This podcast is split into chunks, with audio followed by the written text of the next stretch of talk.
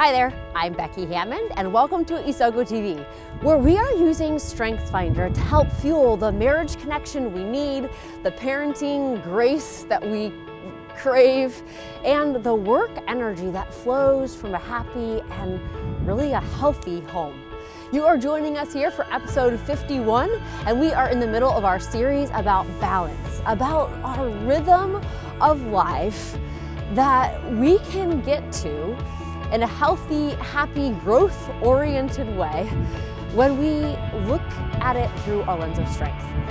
Throughout this series, I have been referencing a free PDF download. It is our balance checklist and tips. So if you haven't checked that out already, please go over to isogostrong.com slash ITV balance to get your copy. And as you do that, let us jump right into episode 51. We're heading into the final few episodes of this Isogo TV mini-series. And this episode in particular is exciting to me because it begins to build the power of community in getting your frenzy in check. You know, we started off this series because of the overwhelmingly unanimous response that I got about the most challenging things to manage in your life right now. 70% of you came up with a similar struggle that struggle for a sense of balance. And balance, as we said, said back in episode 46, is uh, more like an unattainable mirage. Balance requires that every piece be in the right place. And if one is off, the whole thing topples over. So we're going instead for rhythm, a pattern of movement in our lives that's consistent with our values, our priorities, and the biggest yeses in our lives. And thus far, we've pretty much been going it alone in our own heads, our own schedules, our own stories. And today, we get to be sure that we're bringing others in. Recently, after the kids were finally in bed, as David and I sat at the kitchen table working into the later hours of the evening, I shared how just undoable it all feels right now to think that we're going to move for the second time in a year adjust to a new place, keep our kids sane, add another baby to the mix, and keep up the work pace that I have been. It was one of those like, I am totally overwhelmed moments, like a breakdown moment. And sometimes David's not great at responding in those moments because his most natural activator instinct is to jump in and come up with solutions. But that day he took a different approach and really just his perspective reminded me that I had had very similar thoughts and sentiments last fall. It was about the same point in the semester, several weeks from the end of the term, when all is scheduled and full and just feeling undoable. And he said that this, as a result, would not be the best time to make any big decisions. And almost instantly, I felt relief. I, I smiled at the irony in some ways and agreed that the best time to make family rhythm decisions is not at 11 p.m. when I'm already tired and facing a litany of mental clutter already in a particularly full or stressful season. and so we agreed to table the conversation and come back to it later. And and, and while the craze continues in some ways, it's so peace giving and balance making to know that it's aired out to someone else. We all have to have partners and community in the unbalance that we feel. We need someone else who knows about it in order to walk it with us, to provide perspective, to keep you accountable, to provide ideas. The, uh, the more you try to go it alone, the more unbalanced and unrhythmic you'll feel. So, there are four key roles that I see a partner or a community of partners playing in our daily lives and our daily rhythm. Those are your audience, they're your accountability, they provide you an audacity check, and they give you action ideas. So, let's walk through each one of those. First is audience. At a minimum, a partner or a community provides someone to talk to. They're your audience, to vent and just to normalize your senses. The second is accountability. As you share with somebody else what you plan to cut out or the change or balance that you're trying to make, you create a sense of natural accountability.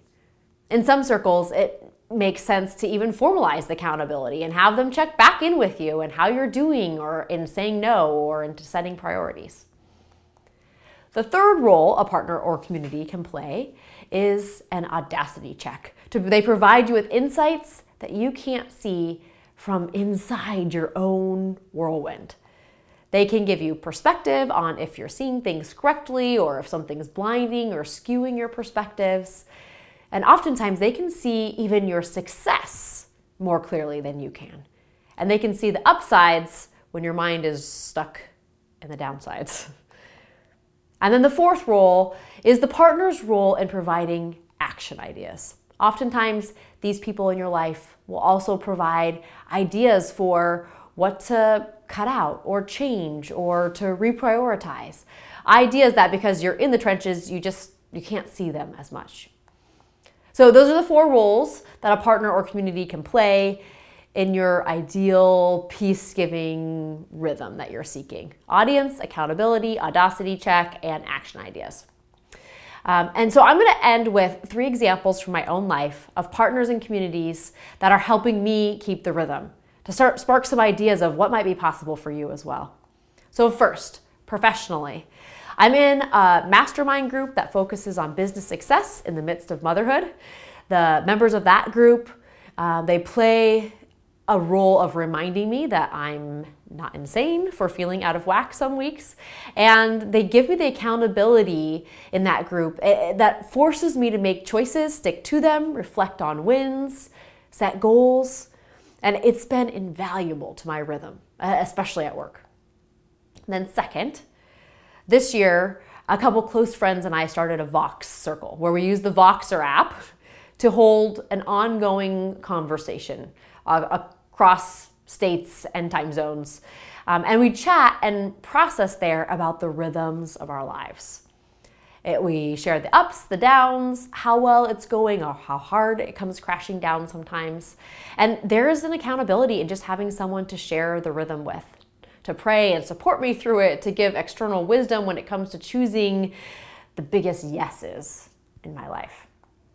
And lastly, and most largely, the person who travels the rhythm most closely with me is David, my husband. He's the one who asks me the questions like we talked about last week in episode 50 what have you said no to recently? He checks me for fatigue and state of mind before making rash decisions about how overwhelmed I am. you know, he knows what our family values are, what my strengths and needs are, and helps reflect how our rhythm is really going and what we could change together. Uh, he's the full community package when it comes to balance for me. So, this is your point to ponder and take action on this week. Who do you have in your life that knows about the madness of your unbalance? That's your question. Who do you have a regular pattern of contact and personal engagement with? that can help check your thoughts and your ideas about your own rhythm. So if you find that you can answer this question affirmatively, that you do have someone or a community of people around you, that's great. Then you ask yourself, what's one way you could be more intentional with them this week to get a grip on your most healthy rhythm or even encouraging them in theirs as well? On the other hand, if you find that you don't really have a partner or a community of accountability or audacity checking or action ideas, you face a little bit of a different question. Who can you think of who might be willing to go there with you? And create a space for mutual support and encouragement in your ideal life rhythm. Eh, it's such an important question. So allow yourself this week to explore that concept and get even closer to setting your ideal life rhythm. Get closer to the rhythm that allows you to be present for that which is most important to you. Thanks for joining here today on Isogo TV. You know, I really hope that this series on balance is helping you with some new ideas about how to get balance and rhythm in your own life. And I would love to hear what's happening inside your mind. So jump on over to our Facebook group or our Instagram account at Isogo Strong and share some of those questions or some of those aha moments that you've had along the way. And then I would love for you to help me get the word out about how we all can live this life through strengths. You can do that in one of two ways. You can do that over on Facebook by sharing with your own friends or by rating and reviewing over at iTunes. So I really appreciate your help in getting the word out. And until next time, I will see you on Isogo TV.